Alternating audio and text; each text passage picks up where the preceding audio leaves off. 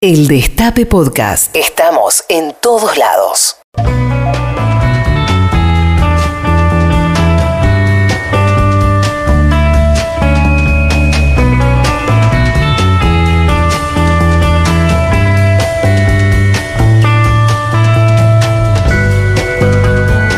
Chicos, no intenten esto en sus casas.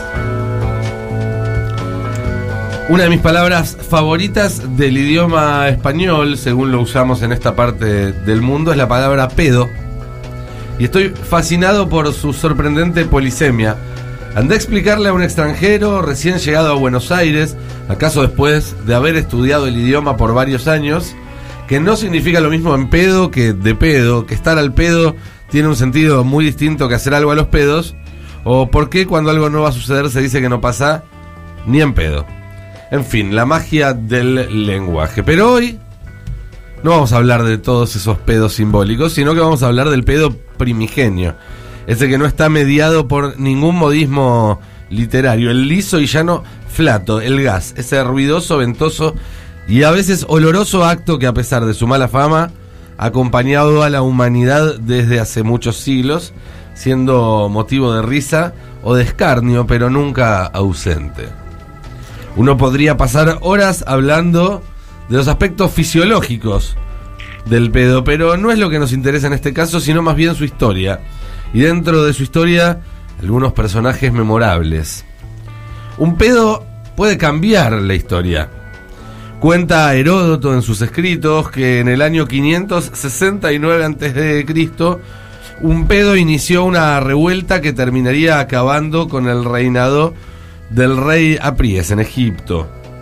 En el año 44, el pedo de un soldado romano en Jerusalén, durante los festejos de Pesaj, desató la reacción de un grupo de judíos y eso terminó en una batalla campal que dejó, según los registros, más de 10.000 muertos. Todo por un pedo. En el año 1607, en el Parlamento británico, un diputado, un representante llamado Henry Ladlow, se tiró un pedo al momento de votar por la naturalización de los escoceses y el escándalo hizo que se suspendiera la sesión y esa iniciativa al día de hoy todavía nunca fue aprobada. Pero lo que nos tiene aquí reunidos el día de hoy es la historia de las personas que hicieron de los pedos una forma de arte. Existen y hasta le dieron un nombre a esa disciplina, el flatulismo. Es que desde el comienzo de los tiempos que la civilización pudo darse cuenta de algo que nos guste más o menos, resulta indiscutible. Los pedos, cuando se producen en determinadas circunstancias y con cierto, digamos, timing, pueden ser una herramienta de comedia formidable. El que diga que nunca se rió por el efecto causado por un pedo, miente. Según una investigación de la Universidad de Wolverhampton en Inglaterra, y esto es real, el chiste más viejo del mundo, según fue registrado en una tablilla sumeria del año 1900 a.C., es un chiste sobre pedos. Algunos dramaturgos famosos, desde Aristófanes hasta Shakespeare, usaron los pedos como recurso en sus comedias. Otras obras históricas, como los cuentos de Canterbury o las Mil y una Noches, también usan un pedo para hacer reír. El Gargantúa y Pantagruel de François Rabelais se detienen en largos pasajes a hablar del hedor de los pedos y hasta Charles Dickens escribió un cuento sobre las flatulencias de la reina Isabel, que no llegó a publicarse en esa época porque se lo consideraba un poco subido de tono. La tradición es antiquísima, como vimos. En el siglo V de esta era, San Agustín, uno de los más famosos teólogos de la historia, escribió Ciudad de Dios, un texto que se estudia hasta el día de hoy en las facultades de ciencia política de todo el planeta. Y allí menciona en uno de sus pasajes a personas que, abro comillas, producen un sonido tan musical desde sus traseros que parece que estuvieran cantando con el culo. Lo dice San Agustín. No se trataba de un fenómeno que se suscribiera tampoco a Occidente. En la era Nakamura, entre el 1100 y el 1300 del antiguo Japón imperial, se hicieron ilustraciones de un tal personaje llamado Fukutomi no Oribe, el rey de los pedos, que interpretaba danzas para la aristocracia al ritmo de sus flatulencias. No sé de qué te reís, estoy hablando de un tema muy serio, Dacil. Algunos hombres talentosos hicieron de ese arte un modo de vida y no les fue nada mal. Es por ejemplo el caso de un tal Roland, ministro de la corte del rey Enrique II en Inglaterra durante el siglo XII, que obtuvo ese lugar de privilegio gracias a sus particulares esfínteres. Referido en textos históricos como Roland de Farter, Roland de Petour, o en castellano Rolando el Pedorro, su única asignación en la corte era interpretar para cada Navidad, durante las celebraciones, una danza que culminaba simultáneamente con un salto, un chiflido y un pedo.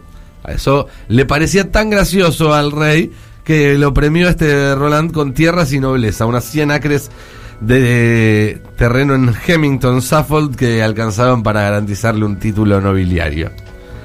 Algunos siglos más tarde, a fines del siglo XIX, ganó notoriedad en París un tal Joseph Pujol, que se convirtió en uno de los artistas más exitosos del famoso Moulin Rouge, gracias a su espectáculo de pedos. Se hacía llamar Le Petoman, cuya traducción inequívoca vendría a ser el pedomaníaco, y su sueldo, según consta, era varias veces más cuantioso que el de estrellas como la actriz Sara Bernard. Y tras bambalinas, este Pujol, el, el pedomaníaco, compartía su vida social con figuras como Renoir, Matisse y Ravel, que eran todos fanáticos de sus actos de comedia. El show consistía en flatulencias con distintas sonoridades, imitaciones de sonidos de algunos animales salvajes, también otras maniobras sumamente populares como tocar la flauta usando el viento que expulsaba a través de sus afínteres, o fumar un cigarro y luego hacer anillos de humo con el culo. Finísimo. El número final llegaba con una interpretación de la marsellesa, el himno francés, ya saben eh, de qué manera. Eh, sorprendente, algunas mujeres, según consta, se desmayaban por la impresión, pero el éxito en la platea no tenía parangón.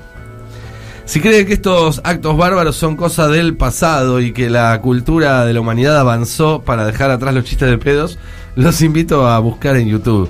Eh, van a encontrar de todo.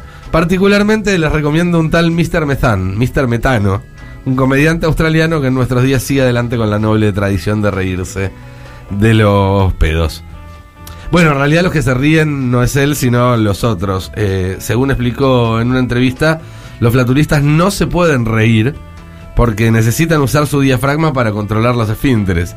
Si la parte de arriba empieza a reírse, no hay forma de controlar lo que sucede en la parte de abajo.